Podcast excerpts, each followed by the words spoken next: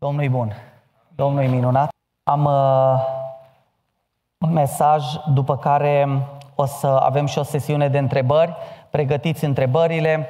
O voi invita din nou pe scumpa mea soție și împreună vom uh, răspunde la întrebările pe care Dumnezeu vi le-a pus pe inimă să ni le adresați, pe care dumneavoastră le aveți, uh, întrebări legate de orice subiect, bineînțeles, în acest uh, context al unei conferințe pentru familii. Um, noi obișnuim des să ținem la București uh, astfel de prelegeri despre și pentru familii și am văzut că și dumneavoastră aveți organizați foarte des astfel de întâlniri și este nevoie să vorbim despre familii, este nevoie să ne consolidăm familiile, este nevoie să uh, păstrăm familiile curate pentru că familia este nu doar nucleul societății, ci este și nucleul bisericii. Amin? O familie sănătoasă înseamnă o biserică sănătoasă. Și trebuie să ne concentrăm foarte mult pe familii, pentru că nu putem avea biserici sănătoase, nu putem avea uh, comunități sănătoase fără familii. Și îi mulțumesc Domnului că încă luptăm pentru familii și mai ales în contextul acesta în care diavolul vrea să pervertească absolut tot tot ce înseamnă familie, da? Ați văzut că Grecia deja a cedat și Grecia este un bastion foarte mare sau a fost un bastion foarte mare al credinței, un, una dintre cele uh, 14 țări Uh, care au o biserică ortodoxă, deci una dintre cele 14 țări ortodoxe, cu o biserică ortodoxă autocefală, cum uh, uh, se spune, așadar a picat un bastion al ortodoxiei, ceea ce este foarte grav. Încă o dată o spun. A picat un bastion al ortodoxiei, ceea ce este foarte grav. Noi, ca și uh, națiune, suntem uh, Bineînțeles, avem protestanți, avem neoprotestanți, avem catolici, însă în România, după cum bine știți, predomină ortodoxia, ok?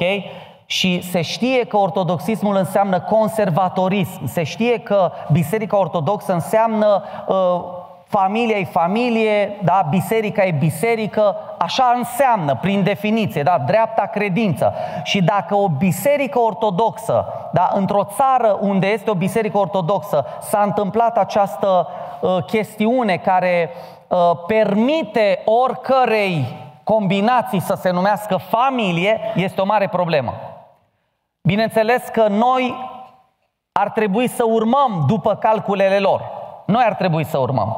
De aia se fac atât de multe denigrări, am spus-o și aseară, de aia se fac atât de multe denigrări în ceea ce privește biserica, de aceea biserica este atât de atacată, de aceea încrederea în biserică se zdrobește uh, sistematic da, prin presă, prin uh, legi guvernamentale, prin multe, multe, multe chestiuni. Oricum un semnal că um, acest conservatorism creștin se clatină în România a fost la referendumul pentru ce?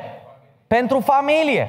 Referendumul pentru familie. Acolo s-a văzut că biserica a scăzut în influență, a scăzut în încredere. Îmi aduc aminte că înainte eu mizam pe o victorie ă, așa ă, ă, clară a, a, a referendumului pentru familie și mi-aduc aminte că cu câteva serii înainte de alegeri, de alegeri, de, această, de acest vot pentru familie, ca în Constituție să se scrie clar că familia este uniunea dintre bărbat și femeie. Vă spuneam de referendum că uh, referendumul pentru familie, am crezut că referendumul pentru familie va fi o victorie, n-a fost și cu câteva serii înainte la radio s-a zis dacă biserica iese în față și aprobă acest uh, referendum, dacă capii bisericii, capii cultelor creștine din România, mai ales patriarhul va ieși în față să aprobe acest referendum și să îndemne biserica să iasă la vot, sigur e câștigat referendumul. Au ieșit capii bisericii, au îndemnat biserica să voteze și referendumul a fost pierdut. Da? Asta înseamnă că nu mai avem un creștinism majoritar în țara noastră. Ascultați-mă foarte bine ce vă spun. Creștinismul este de fațadă majoritar în țara noastră, însă creștinismul este o minoritate. Este o, a ajuns o minoritate până și în țările ortodoxe. Oamenii nu mai au uh, percepția creștinismului. Oamenii nu mai, nu mai cunosc credința în Dumnezeu. Habar n-au ceea ce a credință în Dumnezeu și o să vorbim despre uh, multe aspecte legate de, de lucrul acesta. Așadar, trebuie să punem credința din nou pe uh, cele mai înalte culmi ale societății și trebuie să începem cu familia. Amin? Pentru că din familie se sădește credința. Unde unde se învață credința în Dumnezeu. Nu se învață la școală, Ascultați-mă bine ce vă spun. Nu la școală se învață credința. Credința creștină se învață nici măcar, atenție, nici măcar biserica, adică slujbele, nu sunt cele mai importante în plantarea credinței în om, ci casa, familia, ăla e cel mai important loc. Ăla e cel mai important loc, oricât am vrea noi să zicem biserica, biserica, adică slujbele. Nu slujbele sunt pe primul loc în plantarea credinței în inimile românilor, ci familia. Ăla e cel mai important amvon de unde se predică credința în Dumnezeu, oameni buni. Dacă ți-aduci și copilul la biserică, s-ar putea să alerge prin parcare o oră din două ore și ora elaltă să stea obligat în scaun bosunflat, somnoros și mare lucru să nu priceapă. Nu zic că nu e importantă, ba da, e foarte importantă biserica pentru ei să-i aduceți. Ce vreau să vă conștientizez este că cel mai important este ca voi și noi împreună să plantăm credința în copiii noștri. Căci aici se scurcircuitează creștinismul. Degeaba îi aducem în biserică dacă noi nu suntem biserică acasă. Degeaba îi aducem la slujbe să le predice fratele Dani sau fratele uh, Vladimir dacă noi nu le predicăm. Pentru că între fratele Pustan și copilul nostru suntem noi. Suntem noi care, atenție, putem să dev, uh, devalorificăm tot mesajul pe care păstorul a avut. Pentru că cea mai mare încredere în inima și în ochii unui copil nu are păstorul, ci cea mai mare încredere o are în părinte. Mă auziți? În părinte o are. Îmi uh, uh, băiatul meu, de fapt amândoi băieți au zis să îl vedem azi pe fratele Vladimir. Zic, da, o să-l vedeți. Abia așteaptă să-l vadă. Nu știu dacă a ajuns, Dumnezeu să-l binecuvinteze. Am înțeles că a fost altă slujire între fratele Vladimir și copiii mei sunt eu, care dacă nu le predic prin fapte, tot ce se va întâmpla la biserică pentru ei va fi spectacol. Știți de ce? Pentru că ei se vor uita, tati trăiește, ce se vorbește la biserică? Știți câți copii au venit din lume în Biserica Profides din București? Foarte mulți uh, vin la credință uh, dintre sau revin în credință dintre copiii pocăiților care s-au dus în lume. Și 99% dintre cazuri, în 99% dintre cazuri mi se confirmă un lucru, anume că copiii din biserică care se duc în lume, în marea lor majoritate, n-au avut un exemplu, fie într-un părinte, fie în altul, fie în amândoi. Mă auziți? Fie într-unul, fie în altul, fie în amândoi.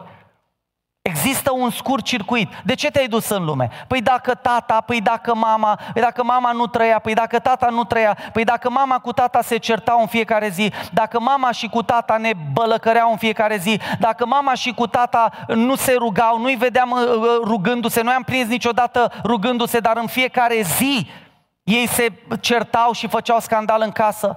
Dacă noi n-am avut altar de rugăciune în casa noastră și atunci cum vrem noi ca acest creștinism minunat să se propage în societate? Din familie începe totul, mă auziți? Din familie începe. Copiii noștri trebuie să vadă în mine cel mai bun predicator, cel mai bun păstor, cel mai bun cap de biserică, cel mai bun preot și nu mă refer la mine că sunt păstor, că asta e vocația mea, da, Dumnezeu m-a făcut păstor, ci mă refer la tine care poate n-ai călcat niciodată la învonul ăsta, tu trebuie să fii cel mai bun păstor pentru copilul tău. Tu trebuie să fii. Tu trebuie să fii cea mai bună păstoriță. Da, uite, în familie zice, femeia va fi răscumpărată prin naștere de fi. Ce înseamnă asta? Și ne explică Apostolul Pavel, îi explică lui Timotei și spune, dacă fiii aceștia vor ține calea credinței, mă auziți? Adică răscumpărarea, și nu vorbește despre răscumpărare, despre mântuire, ci despre vorbitul femeii în public. Zice, vorbitul femeii în public va fi reabilitat în familia ei, unde trebuie să fie cel mai bun predicator. Știți cât predică soția mea copiilor? Mai ceva ca mine. Pe puncte și cu ilustrații. De nu le predică în fiecare zi. Le, când vin câteodată acasă de unde vin, de la biserică, oprim pe soția mea predicându-le copiilor. Măi, în Biblie scrie asta, măi, în Biblie scrie asta, măi, nu faceți așa, măi, nu faceți așa. Și atunci asta ce e? Vă întreb, nu e predică? Nu e predică? Zice, răscumpărarea vorbirii femeii se va face în familie. Uneori ne predică și nouă, bărbaților. Tot în familie. Și mă rog să fiți cele mai bune predicatorese. Amin? Dumnezeu să vă ajute. Vă place să predicați? Începeți în familiile voastre. Începeți față de copiii voștri. Dacă vreți, faceți-vă și un amvon. Luați copii, 2, 3, faceți-vă mulți, aveți biserica mare. Da? 5, 6, 7, câți membri ai în biserică ți-ai făcut? Și atunci pune în fața ta și predică-le Evanghelia, vestește-L pe Hristos, dă-le principii sfinte și curate. Pentru că Biblia îmi spune, ce pui în copil când e mic, aceea va avea când e mare. Am parafrazat, e adevărat da sau nu? Învață-l pe copil calea când e mic și când va crește nu se va abate de la ea, o va ține. Oameni buni, asta este, în familie se naște creștinismul. În familie. În familie și Dumnezeu să ne ajute mă uit la familiile noastre penticostale, baptiste, ortodoxe și mă ia groaza când uh, văd cum diavolul ne-a înșelat și pe noi. Să alergăm după bani, să alergăm după cariere, să alergăm după case. Vorbeam cu o familie din București și îmi spunea, frate Toni, uh, ne-am făcut o casă gigantică. Mare rău de tot. Dar copiii noștri sunt aproape de însurătoare, și curând vom rămâne doi oameni într-o casă cât un un palat pe care cel mai probabil o vom vinde ca să ne mutăm într-una de o cameră, o sufragerie, o baie și o bucătărie. Și zice, am muncit 18-20 de ani pentru casa asta pe care la bătrânețe cu siguranță o vom vinde.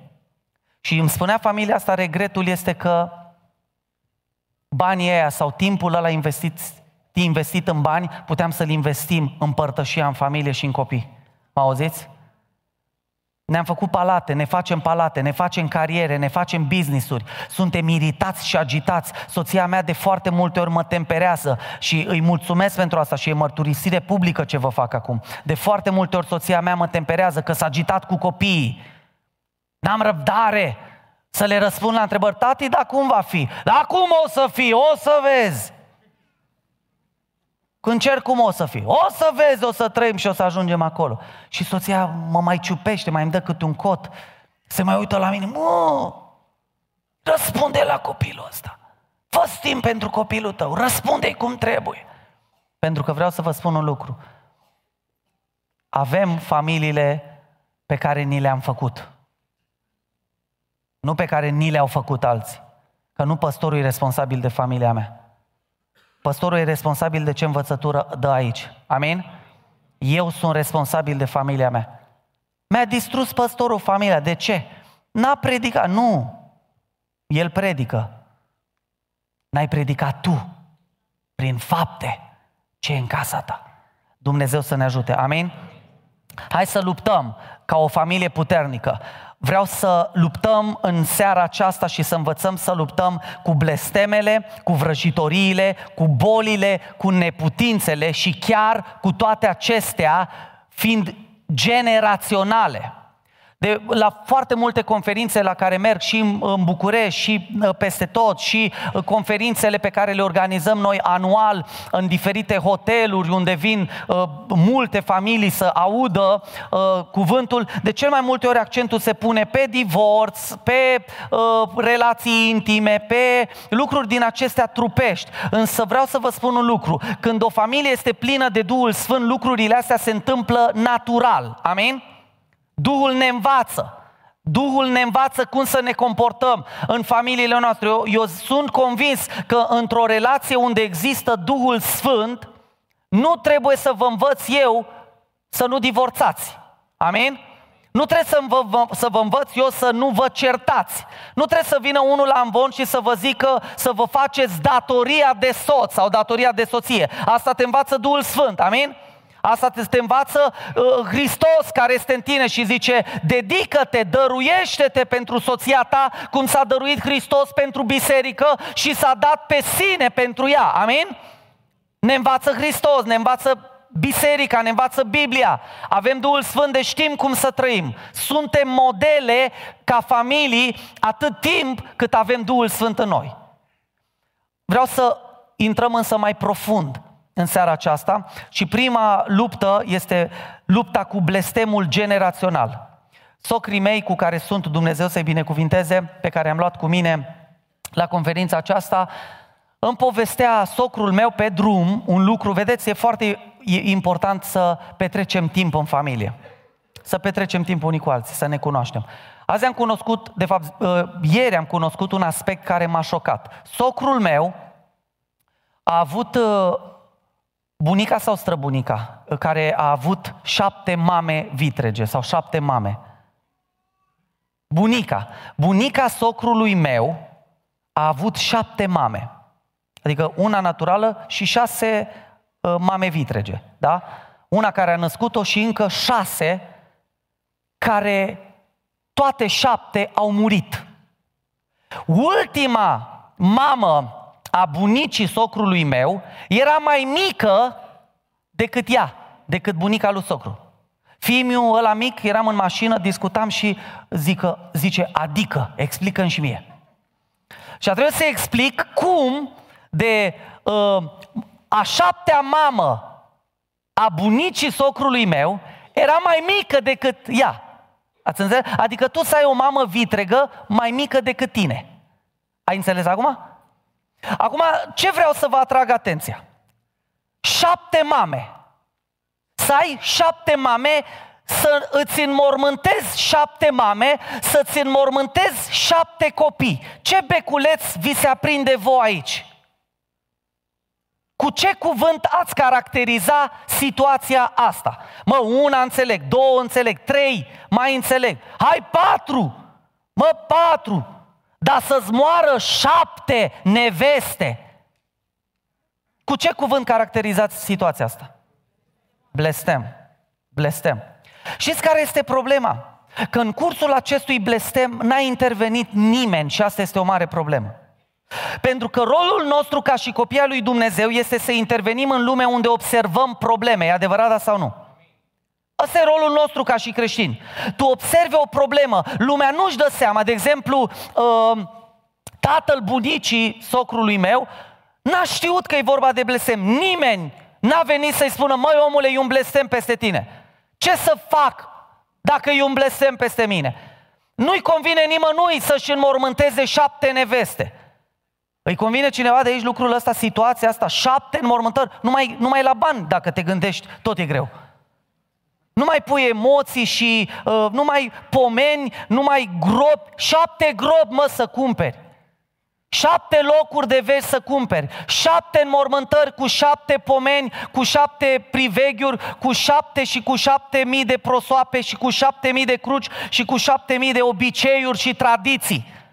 Dar nu li s-a aprins beculețul că acolo e un blestem. Oameni buni, noi putem interveni cu puterea lui Dumnezeu în cursul blestemului oamenilor și să-i ajutăm. Amin? De atât, eram odată la coadă la uh, un fast food, făcusem un accident. Fiți atenți aici, întâmplare. Dacă voi credeți că Dumnezeu nu vă așează în locuri uh, potrivite, la momentul potrivit să-i faceți lucrarea, înseamnă că nu sunteți copiii lui Dumnezeu. Am făcut accident la mașină, am intrat cu mașina pe gheață, am alunecat și am intrat în bara unei uh, uh, autoutilitare, mi-am făcut botul la mașină varză, dar mergea mașina și m-am uh, retras într-un uh, mall să facem amiabila. Făcând amiabila, l-am întrebat pe domnul în mașina căruia am intrat dacă este foame și dacă vrea să mâncăm. Și mi-a zis, da, mi-e foame, hai să mâncăm. M-am pus la coadă și la coadă aud un lucru între oamenii de la coadă cum că uh, un bărbat a murit pe, nu mai știu exact data, dar undeva ceva de genul 7 august sau 17 august. Hai să zicem 7 august. A murit pe 7 august, un bărbat. A lăsat moștenitor un băiat, unul singur, care a murit pe 7 august. În aceeași zi, da? 7 august. A lăsat un alt băiat, al treilea, care a murit pe 7 august. Și ăsta care a murit al treilea pe 7 august avea tot un moștenitor, tot băiat. Mă auziți? Trei decese pe 7 august. Toți trei bărbați și toți trei au lăsat un moștenitor băiat. Caz real, discutau două femei la coadă. Măi, măi, Margareto, tu ai auzit, măi, de așa ceva? Intervin eu ca și copila lui Dumnezeu și zic, permiteți-mi să mă bag în discuția dumneavoastră. Am auzit discuția. Doamne, doamnelor, aici este vorba de un blestem generațional. Au rămas doamnele, oh, cum? Ce e ăla? Păi dumneavoastră nu vă dați seama că din generație în generație se perpetuează un lucru care se întâmplă cu consecvență și îți mai, îți mai dă diavolul și indiciu. Adică, îți, știi, cumva te și sfidează că pe acea zi se întâmplă nenorocirea respectivă. Pe 7 august. Nu știu uh, la ce uh, diferență de ani. Și zice, da maică, m-a întrebat, ce, cine ești tu? Zic că sunt pastor, doamnă. A, ia zine maică, cum e cu astea? Zic că, uh, doamnă dragă, blestemele astea, pe blestemele astea le poate rupe doar Hristos. Dar nu le rupe așa pur și simplu. Zic, dar omul ăla, îl cunoașteți? Da, îl cunoaștem, că e o rudă de alu și mi-a dat niște rude, grade de rudenii pe acolo. Și zic, îl cunoașteți? Da, mergeți la copilul respectiv, nu știu, e adolescent, ce e? Da, e tinerel, așa, trecut de adolescență. Mergeți urgent, dumneavoastră, și spuneți Chiar mi-aduc aminte că i-am dat o, o carte de vizită să mă caute. Nu m-a căutat. Mă rog încă să mă caute. Dar i-am dat un sfat, i-am zis să meargă la un pastor sau la un preot și să caute un om al lui Dumnezeu ca să-l învețe prin Isus Hristos să iasă de sub acest blestem. Să se pocăiască, să se lase de faptele rele și să se întoarcă la Hristos ca să iasă de sub blestem. Mi-am luat meniu și am plecat. Și am înțeles că lumea habar nu are de lupta cu blestemele. Câți de aici vă întreb, câți de aici ați întâlnit în viața voastră sau în viața altora și ați sesizat că e vorba de un blestem? Mâna sus. Dumnezeu să vă binecuvânteze. S-ar putea să întâlniți oameni care se luptă cu blesteme și veți vedea anumite lucruri care se întâmplă în viețile lor. Și vreau să vă spun un lucru. Uh, Biblia spune în Exod 20 cu 5 Spune așa, să nu te închini înaintea lor și să nu le slujești. Despre ce este vorba? Să nu te închini înaintea lor și să nu le slujești. Despre idoli. Idol sau Dumnezei falși. Am și o sticlă de apă, mulțumesc. Și fiți atenți aici care sunt urmările. Căci eu sunt Domnul Dumnezeul tău, sunt un Dumnezeu de care? Gelos, care pedepsesc nelegiuirile părinților în copii până la al treilea și al patrulea neam al celor ce mă urăsc. Aici poate spuneți, da mă Toni, dar um, cum adică Dumnezeu pedepsește în copiii mei păcatul meu? Dumnezeu zice clar, pedepsesc până la, genera- până la patra generație pe cei ce mă urăsc. Și în momentul în care drăcui și în momentul în care îți dai diavolului toată familia, în momentul în care perpetuezi curvia, perpetuezi fumatul, perpetuezi alcoolismul, perpetuezi tot felul de blestemății, tot felul de necurății, tot felul de idolatrii. Ai idol, mașina ta este idol, casa ta este idol, businessul tău este idol, nevasta ta este idol, copilul tău este idol, ai și alte, alte și alte forme de idolatrie în viața viața ta, nu uita că toate astea te fac să-L urăști pe Dumnezeu. Te fac să-L urăști pe Dumnezeu.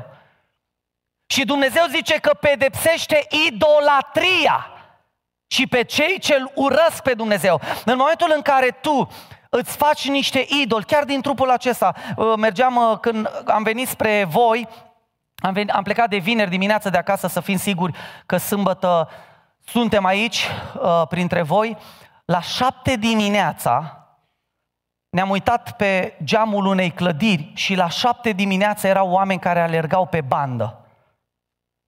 Alergau la șapte dimineața, pe bandă. Asta vineri dimineața. Dacă îi chem pe oamenii la biserică, s-ar putea să te înjure. Și noi ne, ne plângem că e de vreme ora 9 la biserică, știi? Frate, e de vreme 9 sau 10. De ce nu vii duminică dimineața la biserică? E de vreme, dorm. Dar că te trezești la 7 dimineața să mergi la... Nu-i problemă că mergi la, să te dai pe bandă. Nu-i problemă că mergi să alergi pe bandă. Problema este când duminică la 10 e prea devreme, dar vineri la 7 e bine să alergi pe bandă. Am auzit să tragi de fiare. Pentru tine este bine să pleci la 5 dimineața în concediu. Nu-i problemă, e bine să pleci la pescuit. Știu un om care s-a lepădat de Hristos pentru concursuri de pescuit. S-a lepădat, eu i-am zis, vezi că te vei lepăda de Hristos pentru concursurile tale de pescuit. Și a zis, Du-te, bă, de aici că nu-l dau eu pe Hristos. A fost o vară consecutiv la nu știu câte concursuri de pescuit, toate vineri, sâmbătă, duminică, luni ieșea din concurs. Câștiga concurs după concurs, premii după premii și astăzi e lepădat de Dumnezeu și de Hristos, trăiește în toate păcatele posibile, pentru că avea un idol. Știți care era acela? Pescuitul. Și atunci Dumnezeu zice că atragi blestem până la al patrulea neam și îți faci neamul să-L urască pe Dumnezeu. Ăsta e un blestem și blestemele astea înseamnă foarte multe. Și vreau să vă dau așa câteva, câțiva pași în ceea ce privește blestemul. În primul și în primul rând, trebuie să-l identificăm. În al doilea rând, trebuie să ne pocăim de cauza blestemului și în al treilea rând, prin Hristos, să luptăm și să-l punem acolo și să-l așezăm în centrul vieții noastre pe el. Amin? Deci primul lucru e identificare. Aici, repet, este ușor și v-am vorbit despre identificare. Este ușor să identifici un blestem. Și sunt multe și o să vă citesc câteva, câteva blesteme, chiar acum o să vă citesc câteva blesteme din Deuteronom 28 de la 15 în jos. Și fiți atenți blestemele. Deuteronom de la 15 în jos. Câteva, vedeți că Deuteronom 21 de la 15 în jos e plin de blesteme, dar eu vă citesc câteva. Nu știu dacă sunt afișate, dar dacă nu vei asculta de glasul Domnului, fiți atenți aici și puteți să subliniați în Bibliile voastre că suntem la seminar, suntem la studiu biblic, amin? Îmi zice cineva ieri la o noapte de veche, ai grijă, Toni, că mergi mult pe putere și prea puțin pe cuvânt. Zic serios? Serios? Nu știu dacă e persoana aia aici. Aș vrea să mă asculte aici. Când e noapte de veche, e noapte de veche. Mergem pe putere. La noapte de veche trebuie să cântăm, trebuie să ne rugăm fierbinte să fim, să stăruim, să cerem puterea Duhului Sfânt. Și sunt zile în care stăm în cuvânt, de exemplu astăzi. Amin? Nu, ă, știi, sunt unii pe dos mereu în biserică. E paranteza asta. Mă, când ești la stăruință, ei vor studiu și când ești la studiu, vor stăruință. Ei moțe la studiu, moțe și la stăruință. Ce ai mă de dormi? Voiam uh, cuvânt. Eu mă plictisesc la rugăciune. Când e la studiu, ce voi? Voiam rugăciune, că eu mă plictisesc la studiu. Astăzi suntem la studiu. Amin? Deschideți cu toții Bibliile, sper că aveți toți Biblii. N-am auzit niciun amin. Sper că aveți, că uite, frații nici nu ne dau Biblie aici pe perete, ca la Belșațar. Nu ne dau Biblie pe perete, că în ideea că toți avem Biblie. Eu uh, uh, am două, una pe telefon și una pe uh, fizic aici. Și aute zice, dar dacă nu vei asculta de glasul Domnului, e simplu, dacă n-asculți de glasul Domnului, ce vine după? Blestem! Vedeți cât de ușor e? N-asculți blestem. Încă o dată, o spune Biblia da sau nu? Nu asculți egal blestem. Încă o dată. Dar ce a făcut, mă, să merite blestemul ăsta? N-a ascultat. Doar atât? Da, n-asculți de Dumnezeu, îți zice Dumnezeu, nu te du în lume, nu te du în alcoolism, nu te du în Germania la muncă că îți pierzi credința dacă Domnul ți-a vorbit așa. Tu faci pe contră. Nu o lua pe Ileana, că nu-i pentru tine, tu faci pe contră. Nu te du acolo, că nu iese, e scaunul bagiocoritorilor, tu faci pe contră. Și vine blestemul.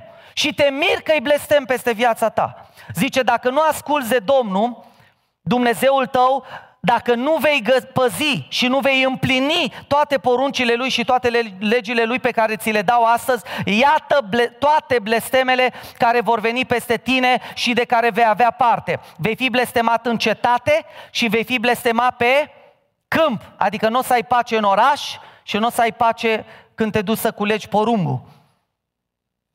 Continuăm. Coșnița și postavul tău vor fi ce?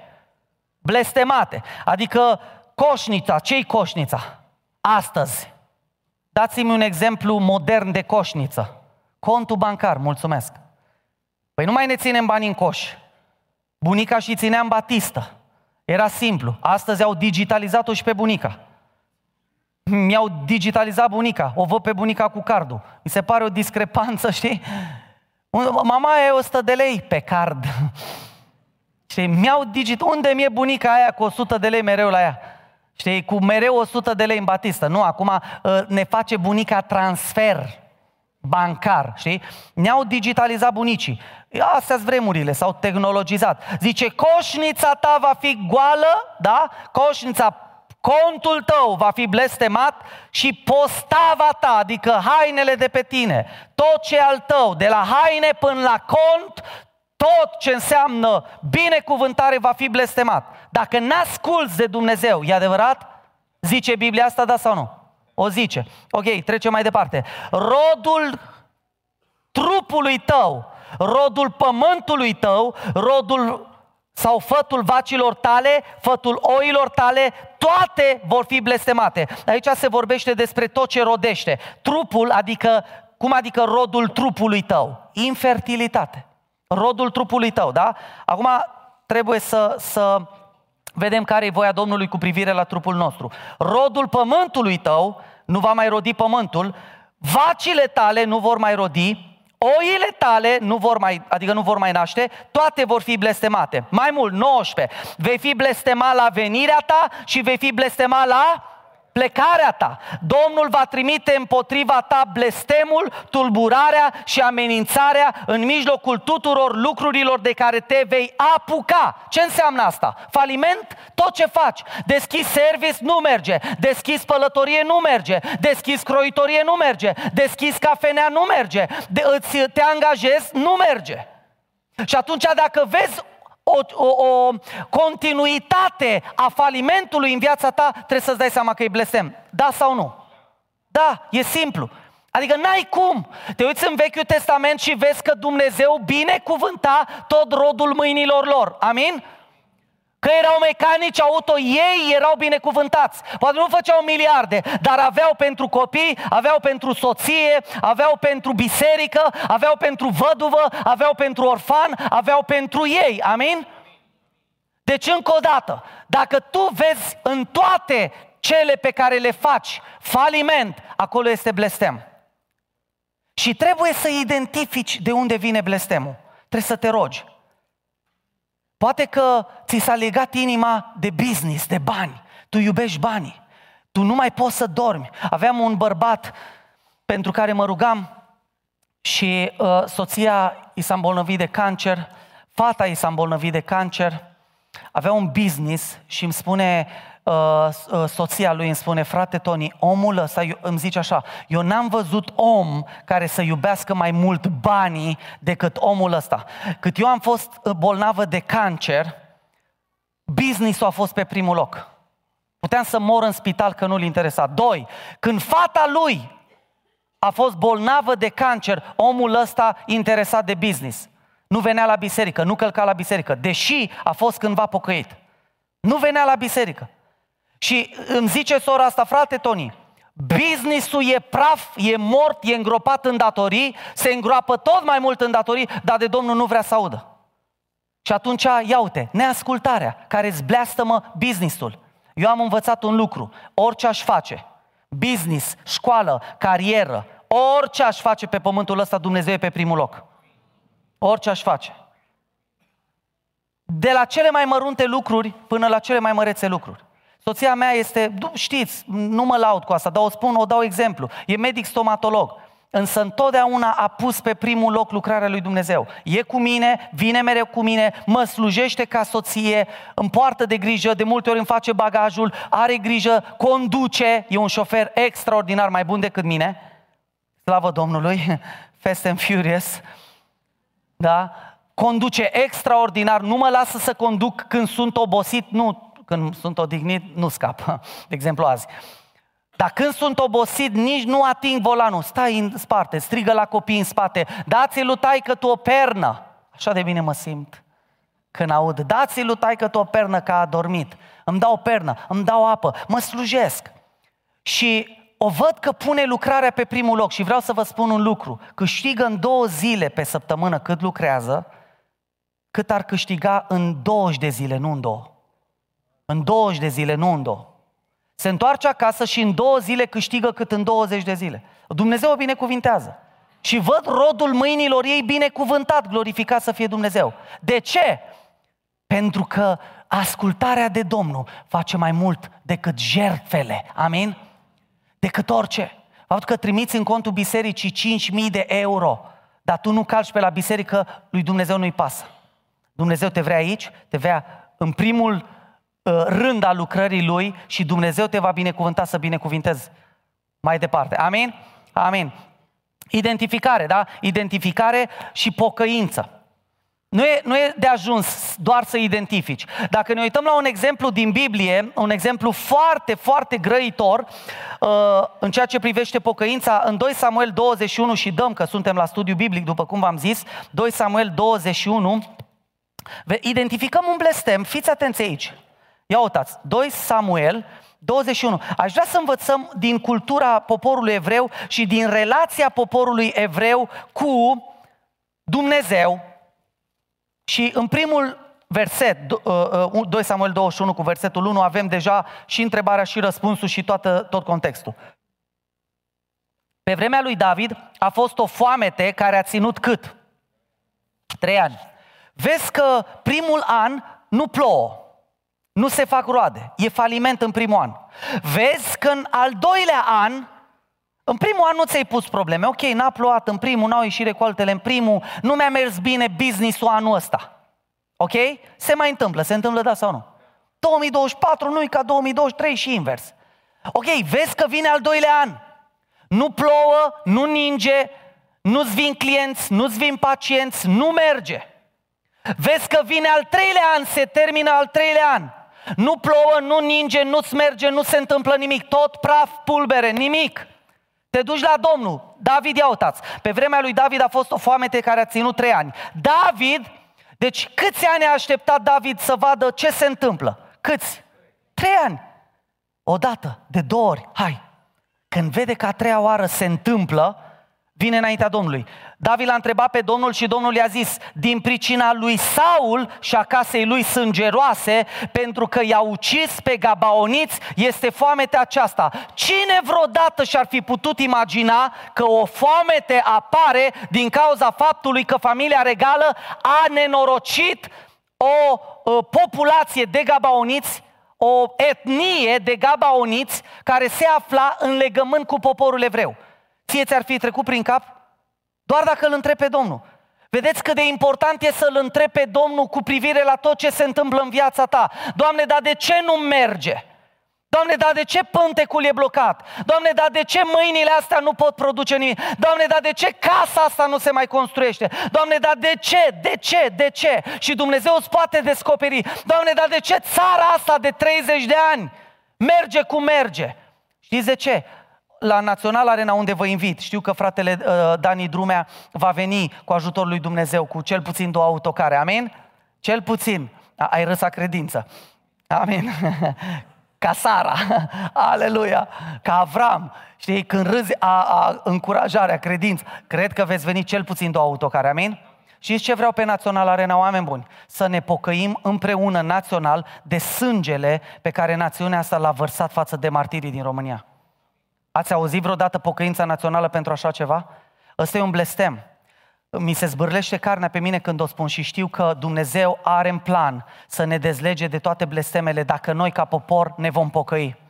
Cine și-a cerut iertare pentru uh, toate bătăile încasate de Wurmbrand, pentru tot sângele care i-a bușit pe nas lui, lui Wurmbrand, pentru Vulcănescu care a murit, pentru Gafencu care a murit în pușcărie și ăștia sunt câțiva, pot să vă dau sute de nume, dar sunt zeci de mii de oameni uciși și sângele pușcăriilor comuniste și sângele din pământul României vorbește despre faptul că în România există un blestem pe care noi trebuie să-l rupem în numele lui Isus. Și suntem generația care va rupe blestemul ăsta.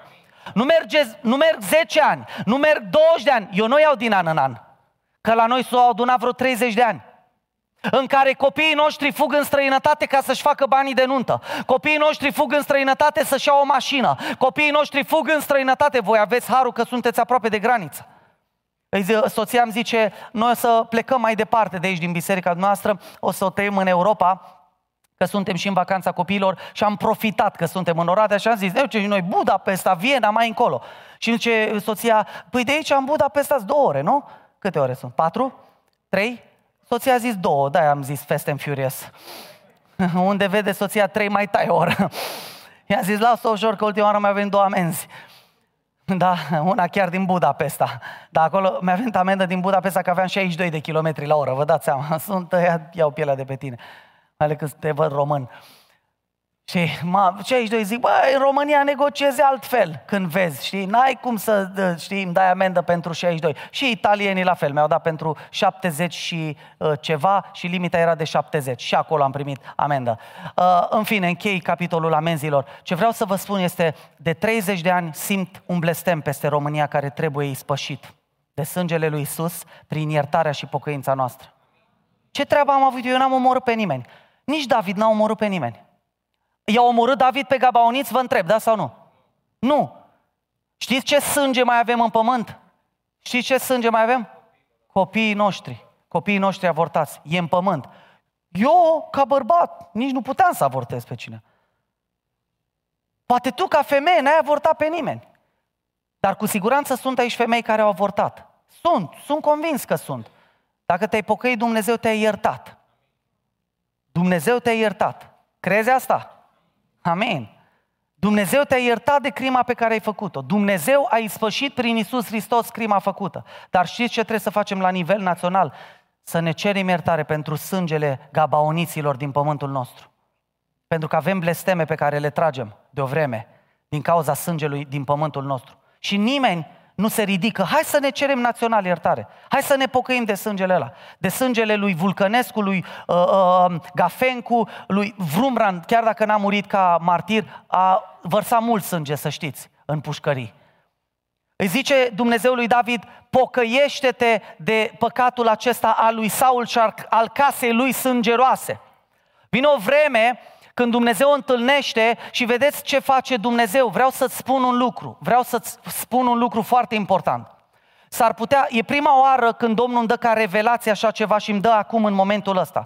S-ar putea ca peste viața ta să fie un blestem avertizor, de avertizare, care să nu te nenorocească, dar care să avertizeze că Dumnezeu vrea să te pocăiești tu și familia ta de ceva. Mă auziți? Un blestem care te avertizează, nu te nenorocește, pentru că foametea aceea de trei ani n-a făcut decât să-i usture un pic la stomăcel. Când David a văzut că nu îi se mai umple ambarele, că blestemul continuă, s-a ridicat și a zis, Doamne, ce să fac? Ce se întâmplă? Și Dumnezeu îi zice, am îngăduit această cursivitate de secetă și de foamete pentru că ai un lucru nerezolvat cu mine. Întoarce-te în trecutul tău. Dumnezeu vrea să te întorci în trecutul tău și să te pocăiești de tot. De tot. Ai curvit? Ți-a plăcut, nu? Știți că sunt oameni în bisericile noastre care au curvit, n-au fost prinși, le-a plăcut și nu s-au pocăit. Sunt tineri care au curvit înainte de căsătorie, s-au căsătorit, niciodată nu s-au pocăit și nu le-a părut rău de curvia aia. Niciodată. S-au bucurat că nu i-au prins. Păcatul e dulce, e plăcut. Dar Dumnezeu vrea să te pocăiești. Pentru că altfel va, va îngădui în viața ta un astfel de blestem davidic, să-i zic așa, sau din vremea lui David, prin care Dumnezeu să te întoarcă în trecutul tău și să zică, Tony, ai un... știți că Dumnezeu m-a întors în trecutul meu să-mi arate lucruri de care nu m-am pocăit? Știți asta? Și Dumnezeu m-a presat să fac asta. A venit un domn în Biserica Profides de curând, cu o Biblie mare la subțioară, venise pentru niște chestiuni să vorbească cu mine, a fost prima dată când a intrat în biserică și a nimerit la un grup de rugăciune miercuri. Noi miercuri punem mult accentul pe prorocii, pe vedenii și pe părtășie. E un grup mai restrâns, un grup de casă. Și începe Duhul Domnului să prorocească prin mine, slavă Domnului, și în timp ce proroceam, Duhul Domnului îmi spunea, vreau să-i vorbesc acelui bărbat, vreau să-i vorbesc acelui bărbat. Și în timpul prorociei, deodată am zis, bărbatule, dar n-am îndreptat nici mâna, nici nu m-am uitat cu ochii închiși. Bărbatul, nici n-am zis, bărbatule care a venit prima dată în locul acesta. Bărbatule, tu care predici cuvântul și care zici că lucrezi pentru mine, Lasă Biblia jos și lasă trâmbița din gură jos, pentru că ai un păcat în trecutul tău de care, un păcat groaznic pe care l-ai făcut înaintea mea și de care nu te-ai pocăit niciodată, dar tu continui să predici, continui să trâmbițezi și eu nu vreau să mai faci lucrul acesta până nu te pocăiești. Eu aveam ochii închiși în timp ce proroceam. Cei din biserică mi-au zis că fratele acesta avea o Biblie mare ca aceasta de aici, o avea la piept. Zice că în secunda a doua, când a auzit prorocia, deși nimeni nu i-a zis nimeni, numele, nimeni nu s-a uitat la el, a lăsat Biblia pe scaun. La sfârșit a venit la mine să-mi zică, știa că prorocia e despre el, deși eu nu m-am dus nici măcar, nu m-am dus, că n-am avut timp, că au venit uh, uh niște oameni să vorbim și nu m-am dus spre el să vorbesc. Dar a venit el la mine și mi-a zis, ai prejudecăți cu privire la mine. Zic, omule, nu te știu, nu știu ce ai făcut. Nu că Dumnezeu face semne și minuni prin mine. A vindecat prin mine, am deschis biserici. I-am zis, nu mă interesează. Duhul Domnului ți-a zis că ai un păcat de care trebuie să te pocăiești.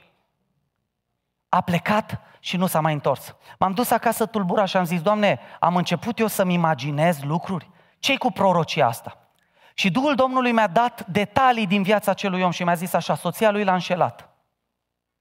Și pentru că soția lui l-a înșelat, el a vrut să se răzbune și s-a culcat cu o femeie din biserică. După ce s-a culcat cu acea femeie din biserică, a respins-o pe femeia cu care am făptuit păcatul, dar niciodată nu s-a pocăit înaintea mea de păcatul ăla.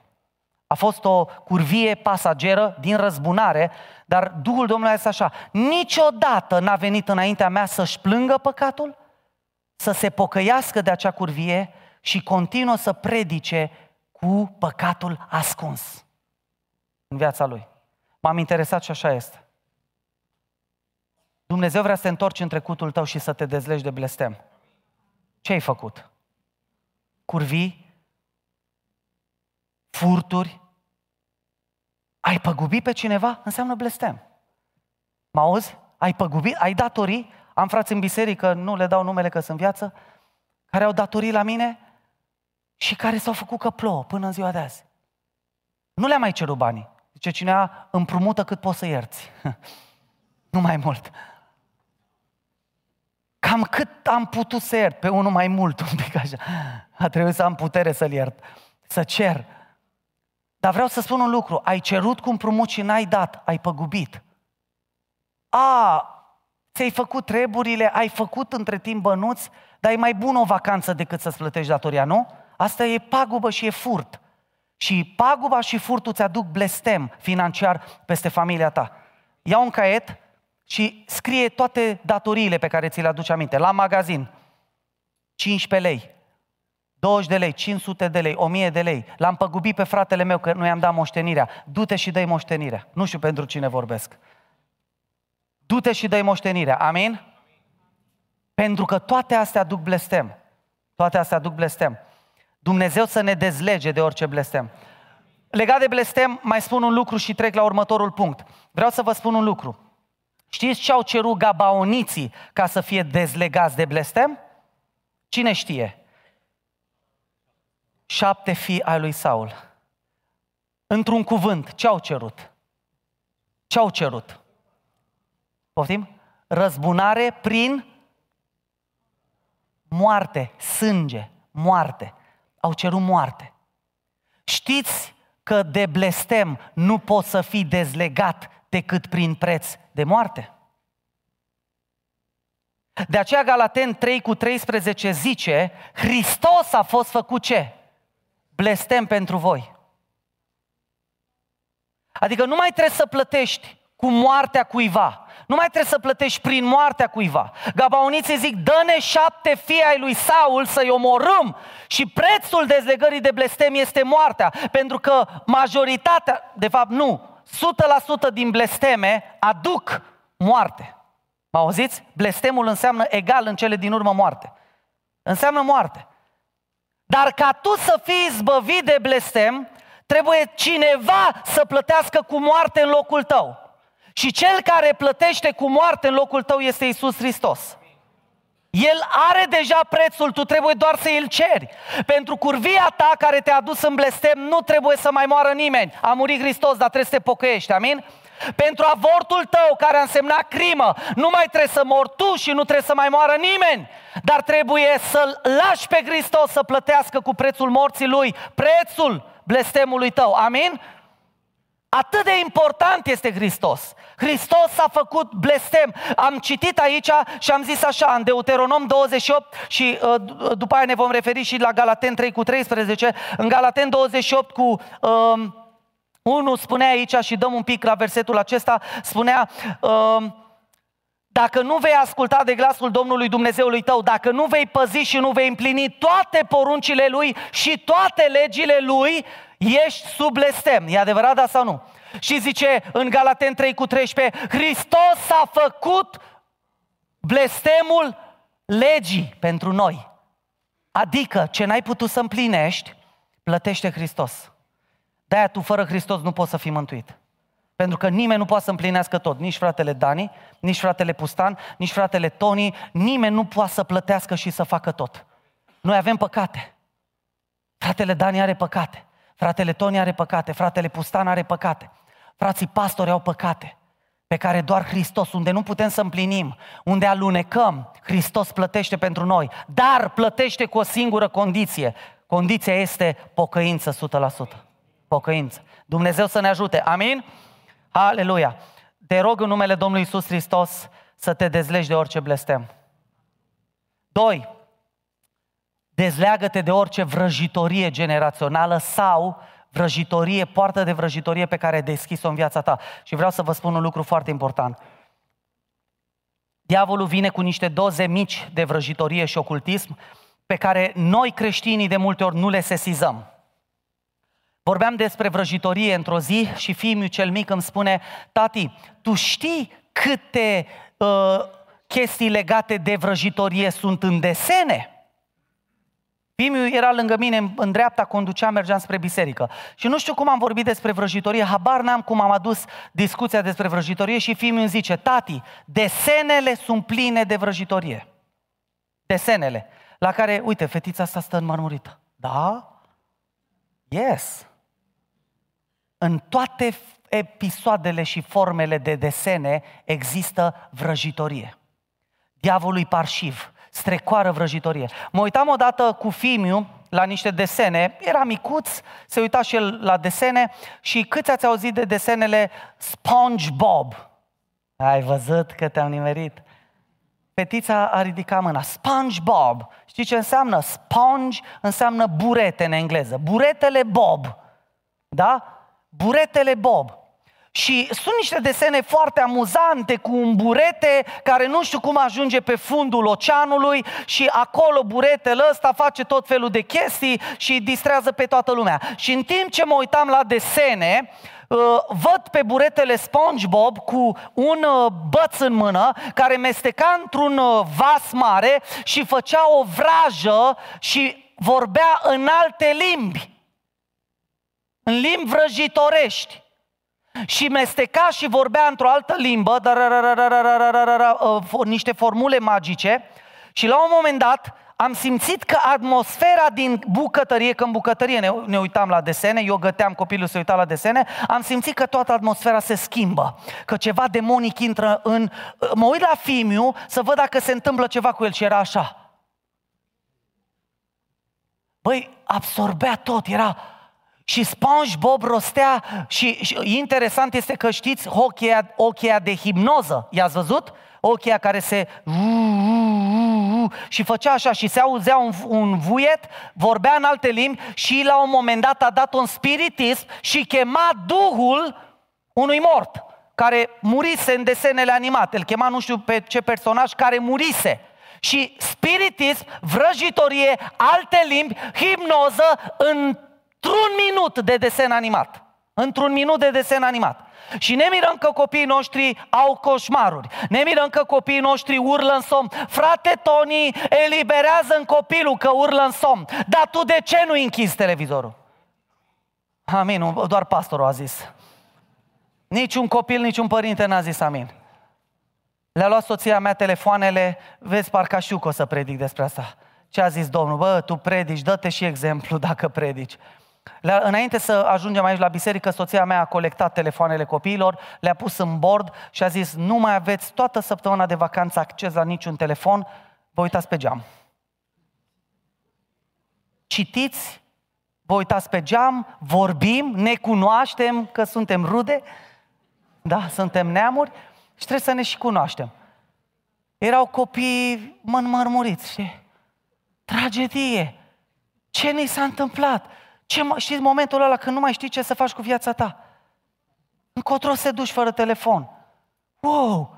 Descoperi Biblia, îți descoperi familia, descoperi rugăciunea, descoperi natura, descoperi pe Dumnezeu, contempli la Dumnezeu. Zice că Isaac a ieșit pe câmp să contemple. Unde mai vezi tu astăzi cu atâtea telefoane? Unde mai vezi pe unul pe câmp să iasă așa? Ce faci, mă? Contemplu la Dumnezeu. Mă minunez de Dumnezeu. Nu, astăzi toți suntem pastori, să enoria suntem înnebuniți. Uite așa, contemplăm unde? Rilsuri, înnebuniți. Și trebuie să ne pocăim de asta, de la mine până la voi. Amin? Aleluia, nebuniți, nu mai contemplă nimeni la Dumnezeu. Nu mai medităm la Dumnezeu. De unde să ne mai vină descoperiri din Scriptură? Despre blesteme și dezlegări de blesteme, dacă noi ieșim în față și suntem uscați ca SpongeBob. Ca buretele uscați. Ce contemplații și descoperiri cu gabaoniții, cu blestemele, de unde să mai știi? Singurul care a răspuns cât, ce preț au cerut gabaoniții au fost fratele Drumea, că e meseria lui, nu? E păstor, trebuie să știe. Dacă nici păstorul nu știe Biblia, atunci cine? Singurul care a răspuns, șapte fii. Cred că mai știați, dar a fost rușine, nu? Nu mai știm Biblia. Mă auziți? Pocăiții nu-și mai știu Biblia, că avem tehnologie că avem telefoane, nu ne mai știm Bibliile, nu mai știm detalii, știm și noi așa, cine a fost Iosif și Maria. Îi încurcăm și pe ăștia de multe ori.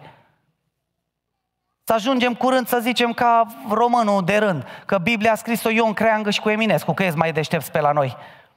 Am întrebat cineva, dar cine a scris Biblia? Creangă cu Eminescu. Ăștia deștepți. Oameni buni, trebuie să ne întoarcem la contemplarea Scripturii și a lui Dumnezeu. Amen? Dumnezeu să ne ajute.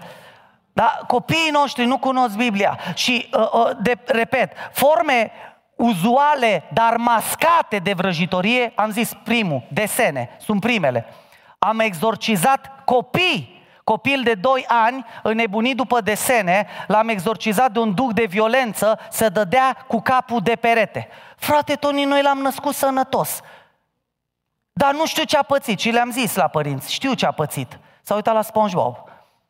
S-a uitat la desene, s-a uitat la toate formele de vrăjitorie.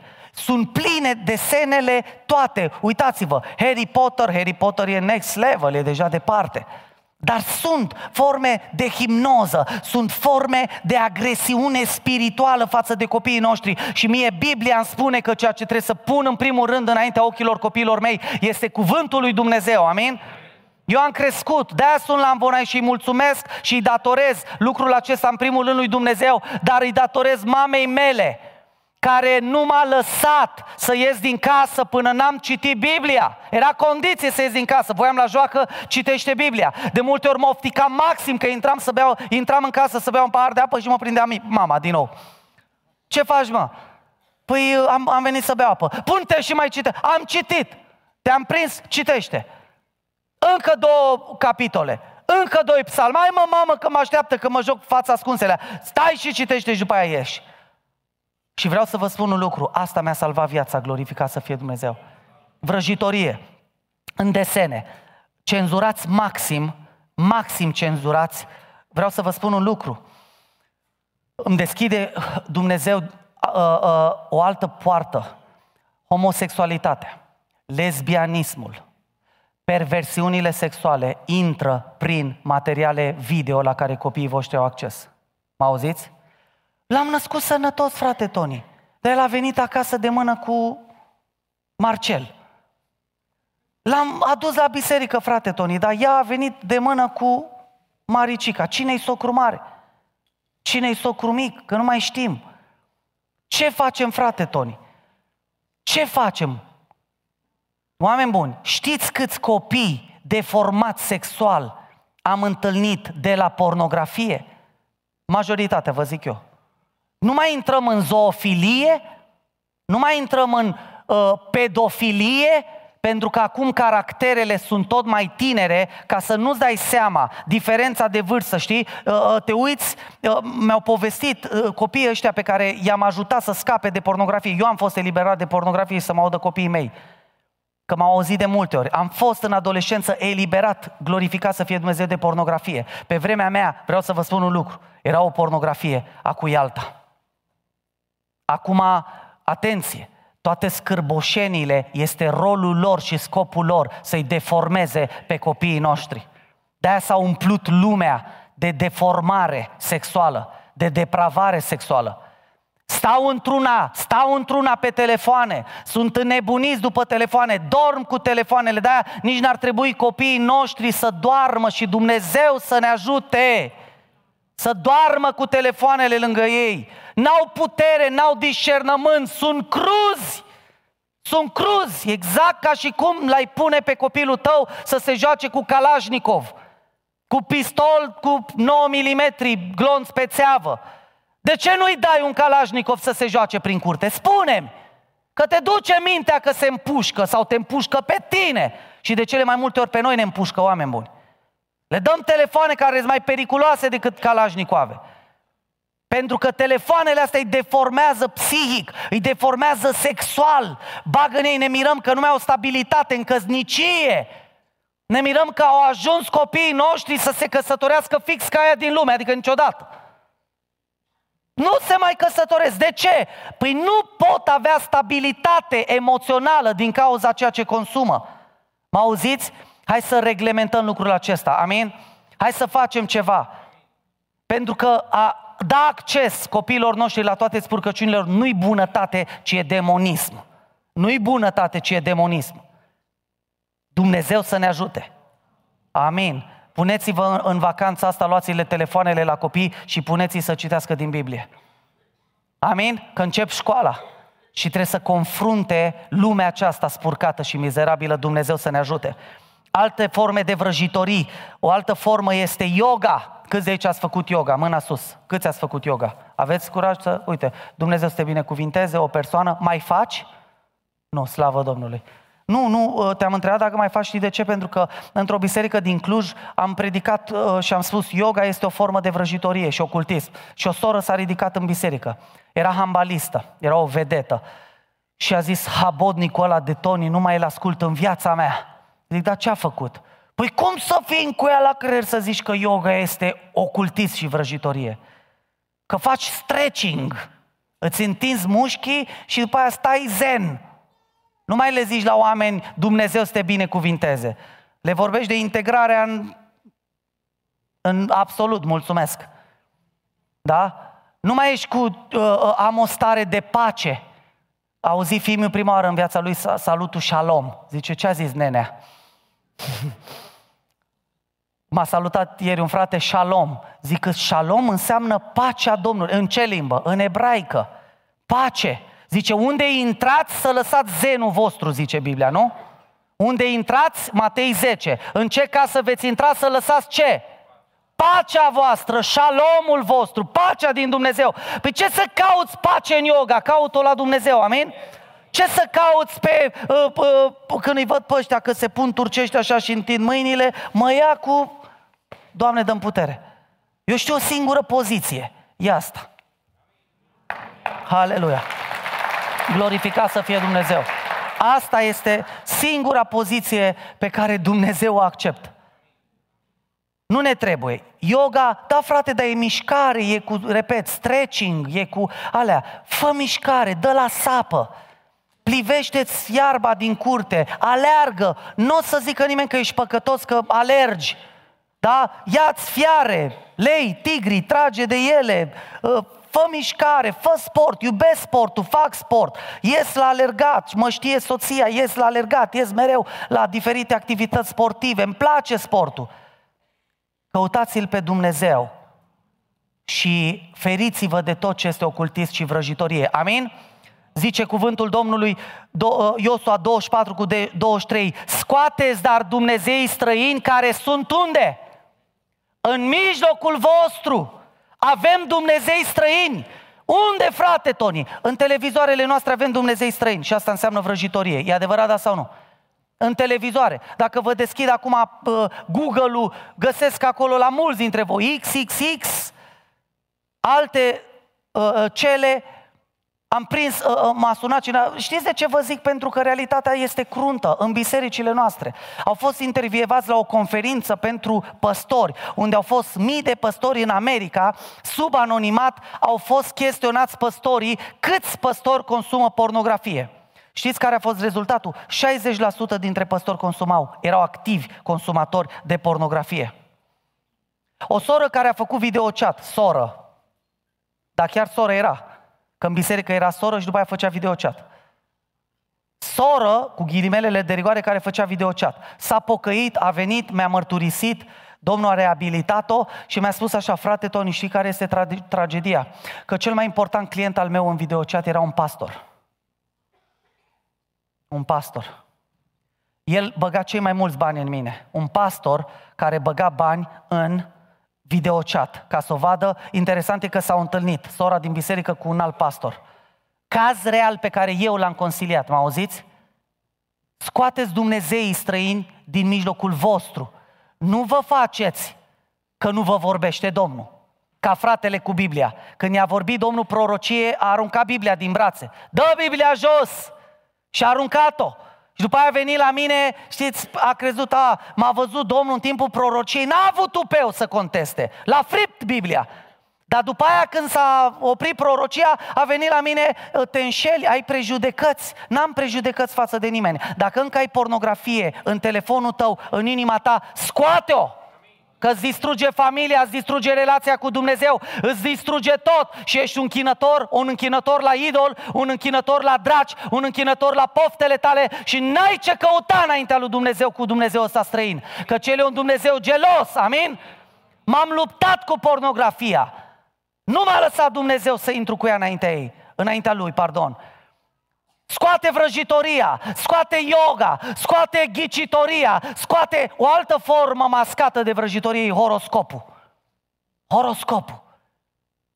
Întreabă cineva cu ce zodie faci cel mai bun cuplu? Cu berbec? Știi? Am rămas șocat. Știi, eu berbece.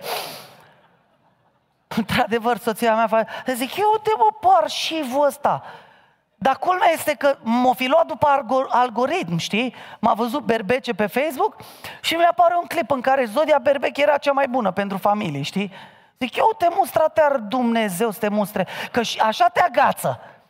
Ție ți apare că berbec uh, e cea și zici, ia să consult eu horoscopul. Știți că oameni dependenți, nu încep ziua fără horoscop? Știți că sunt biserici, am văzut biserici ortodoxe, din păcate. Dau exemplu, i-am dat exemplu și pe Pentecostal, și pe Baptist, și pe alții. Dar știți că sunt biserici ortodoxe unde am văzut toate zodiile desenate pe o grindă a bisericii. Am rămas șocat. Am intrat într-o biserică și am văzut horoscopul desenat pe grindă. Zice, nu vă închinați la aștri, la Dumnezeii cerești, da? adică aștri, stele și alte cele. Voi aveți nevoie de o singură voce, vocea Duhului Sfânt. Oricine e bun să facă o familie, nu doar berbecul. Amin? Oricine. Oricine cu Hristos în el glorificat să fie Dumnezeu. Hai să scoatem Dumnezeii străini. Zice, scoateți dar Dumnezeii străini care sunt în mijlocul vostru și întorceți-vă ce? Inima spre Domnul Dumnezeul lui Israel. Și poporul a zis lui Iosua, ce a zis? Noi vom sluji Domnului Dumnezeului nostru și vom asculta glasul lui. Iosu a făcut în ziua aceea un legământ cu poporul și a dat legi și porunci la Sihem. Știți care e tragedia? Că la scurt timp poporul s-a lepădat de Dumnezeu. Și știți ce? Declarația că scotul Dumnezeii străini a fost de fațadă. Hai să nu ne mințim. De ce ați venit aici? De ce am venit aici de la București? M-am urmărit cu cineva în trafic până la biserică, în parcare. În parcare ne-am salutat. Dar mi-a plăcut. Am ajuns mai repede. Un uh, Range Rover Velar roșu, posesorul să ridice mâna. Dumnezeu să vă binecuvinteze. Zic că ăsta e pocăit, mă. Îl simt. Hai să mă țin după el. Era socră mi se ținea de bară. Ce faci, Tony? Ajung mai repede la biserică. Zic, zic, îi zic, vă aduc treji la biserică. Prin toate serpentinele alea m-am ținut după ei și ne-am văzut în parcare, ne-am, ne-am salutat. De ce ai venit de la Oradea? De ce ai venit de la București? De ce am venit aici? Să ascultăm o predică, să zicem, oh, ce bun a fost și să mă întorc la Dumnezeii mei străini, falși, să mă întorc la pornografii, la hule, la fapte de rușine, să mă întorc la Dumnezeii străini, să mă întorc la businessul meu care mă face să ignor biserica, familia și toate celelalte? Să mă întorc la ceea ce iubesc din lumea asta și care mă îndepărtează de Dumnezeu și de ascultarea față de El, aș vrea să te întorci schimbat în seara asta acasă. Amin? Aș vrea să te întorci un alt om, un om hotărât să scoată Dumnezei străini din viața lui. Nu ofensat că ți-au fost Dumnezeii falși dați pe față. Dumnezeu să scoată din noi orice blestem, orice vrăjitorie și închei în numele lui Iisus Hristos. Și după aia, dacă ne mai rămâne un pic de timp, ne mai rămâne sau m-am dus prea mult? O, vă e foame? Cum să ne fie? Neputințe închei, de fapt, cu boli, neputințe și demoni ascunși, de multe ori sau ascunse în mijlocul nostru. Oameni buni, în toate acestea avem soluții la Dumnezeu. Vreau să vă citesc un text din Matei 10, cu, cu versetul 1 în jos, zice, Iisus i-a chemat la el pe cei 12 ucenici ai săi și le-a dat autoritate, atenție, primul lucru, autoritate să scoată afară ce? Duhurile necurate și să vindece orice boală și orice neputință. Matei 10 cu 1. Și nu e doar Matei 10 cu 1, Luca 10, Marcu 6 și toată Scriptura este plină de dovezi că Dumnezeu ne-a dat autoritate nouă. Dumnezeu ne-a dat autoritate să scoatem și să smulgem din familia noastră orice boală, orice neputință și orice drac. Nouă ne-a dat autoritatea asta. Amin? Vreau să vă întreb, dragi surori, vorbesc cu surorile acum, de câte ori ți-ai vindecat prunci? Câte femei de aici, prin Harul lui Hristos, v-ați vindecat pruncii prin punerea mâinilor? Mâna sus. Iată aici, vindecătoare. Dumnezeu să vă binecuvinteze. N-aș vrea să întreb de câte ori ați avut credință mai mare decât bărbații voștri, că se supără frații dacă întreb asta. Dumnezeu v-a dat autoritate, amin? Dumnezeu v-a dat putere.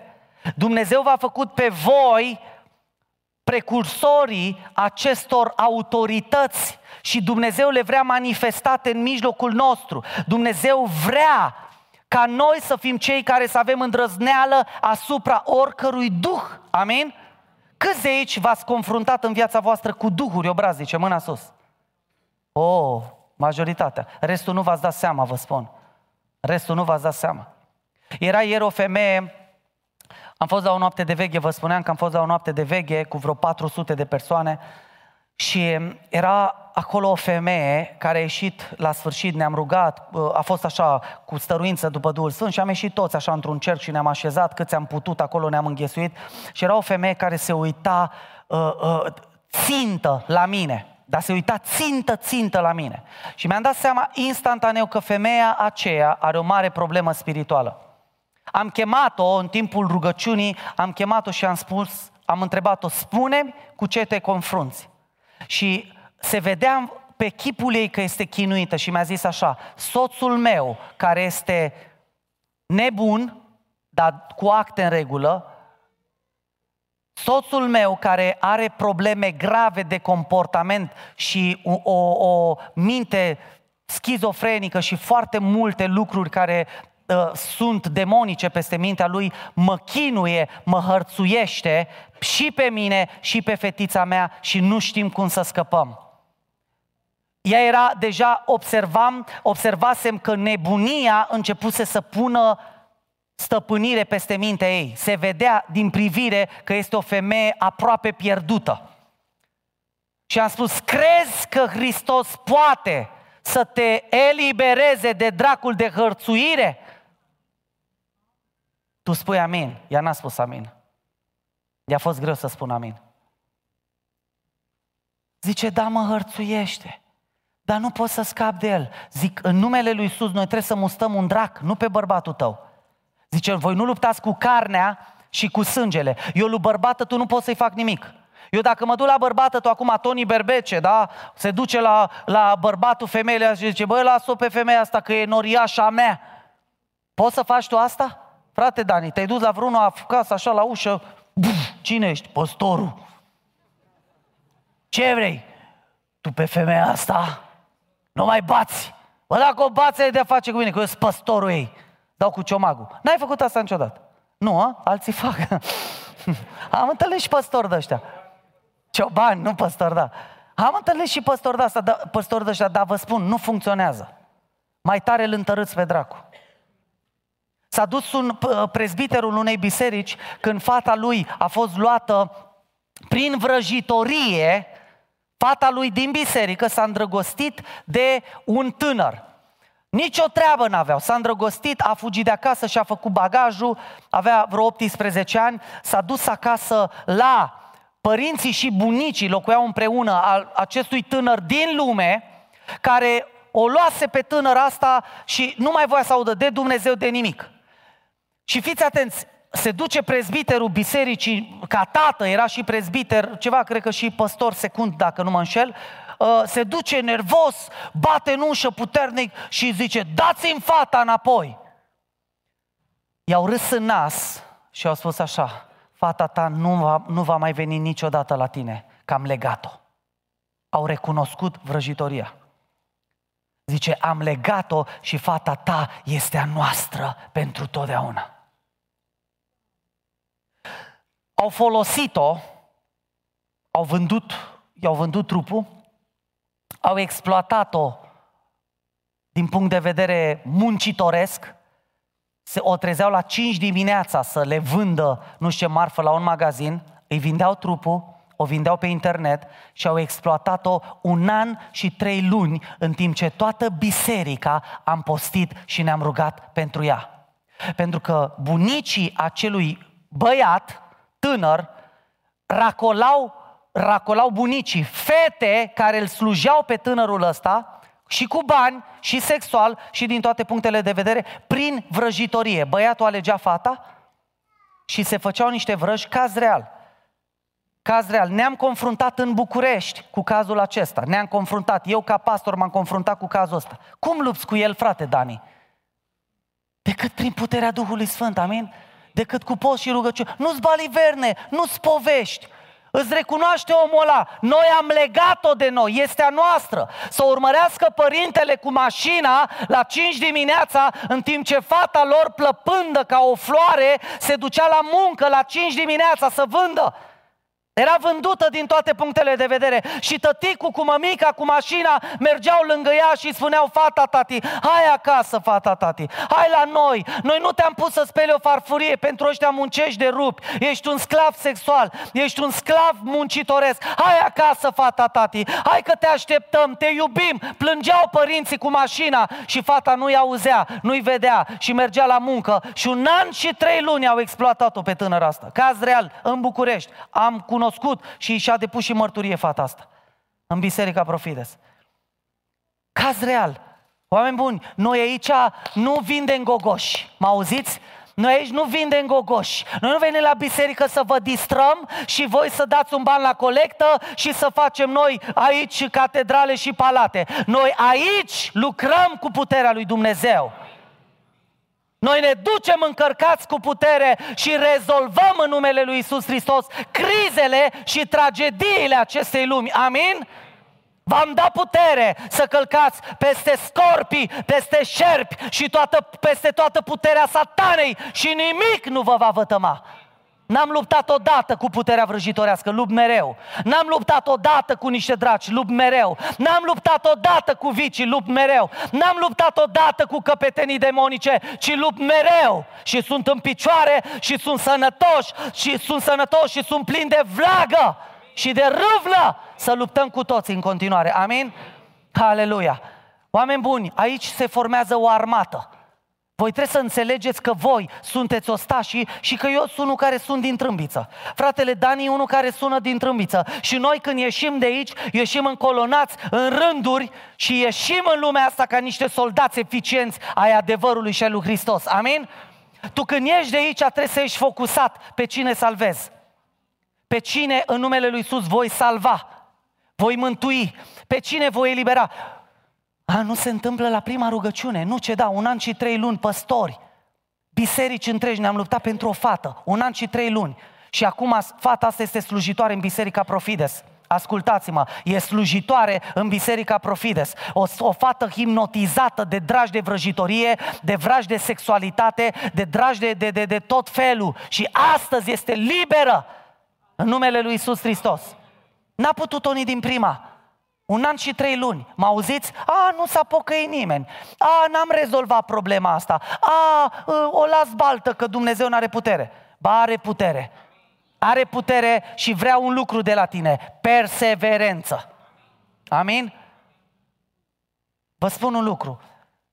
Dacă am muncit toți, am ajunge mult mai departe. Dacă am crede toți în cuvintele astea, pentru că sunt texte în scripturi și mă irită maxim și știu că sunt de la diavol, sunt niște dezertori care predică de la învoane. De fiecare dată când predic din Matei 10, vin păstori, vin predicatori, vin slujitori care îmi zic, băi îngânfatule, băi uh, arogantule spiritual, textul ăla a fost pentru ucenici. Te crezi vreun ucenic? Și am zis, da. Da, mă cred ucenic. Mă cred un Petru. Mă cred un Pavel.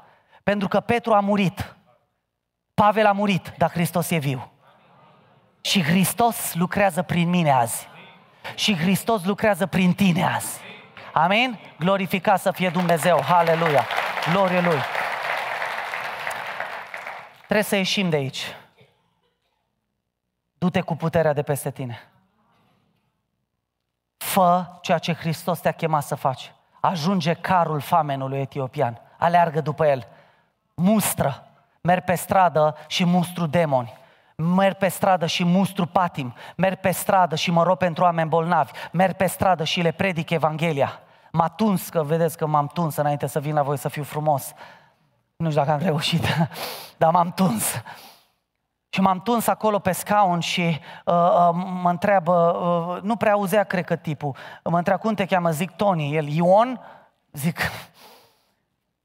Tony, a, Tony, zice, cu ce te ocup? Nu știu de ce m-a întrebat, dar Domnul a lucrat să mă întreb cu ce mă ocup. Și zic, sunt pastor. Ce? Pastor! Ce e aia?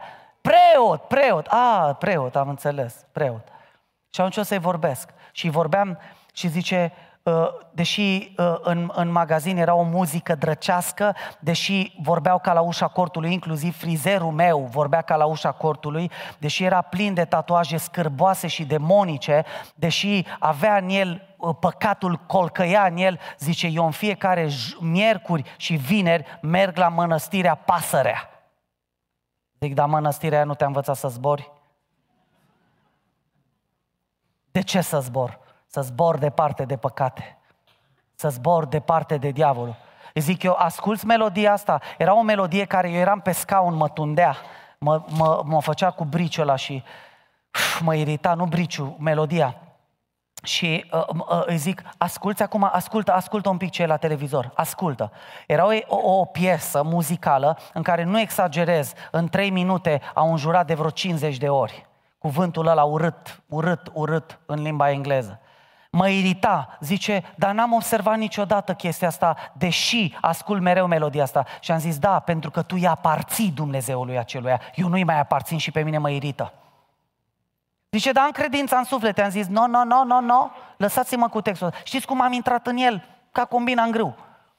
Am intrat în el, i-am zis soției la sfârșit, mă, mă întreba soția, ce, ce ai făcut acolo? Zic, la, i-am zis, nu i-am zis că m-am tuns, i-am zis, l-am evangelizat. L-am evangelizat. Eu nu m-am dus să mă tund. Eu m-am dus să-l evangelizez. Zic, nu, i-am zis, dar eram, eram așa, m-a, m-a luat Duhul și știți când nu, nu, nu o iei cu blândețea și cu frumosul. I-am zis, mă omule, Tu, tu nu realizezi că ești în lumea asta, trăiești în păcate. Tu trebuie să te întorci la Dumnezeu. Credința o aveți toți în suflet. Am zis și dracii cred și se înfioară. Voi aveți credința dracilor. Se uita la mine, mi-era și frică că avea briciul ăla, dădea cam tare. Zic, mamă, uite, evangelizez cu briciul la gât. Nu mi s-a mai întâmplat niciodată. Ce era o alunecătură așa? Am văzut că l-am iritat. Că la un moment dat m-a cam pleznit cu prosopul la fierbinte. L-am iritat. A scăpat repede de mine. Atunci a fost cea mai rapidă tunsoare, dar și eu i-am dat toată Evanghelia.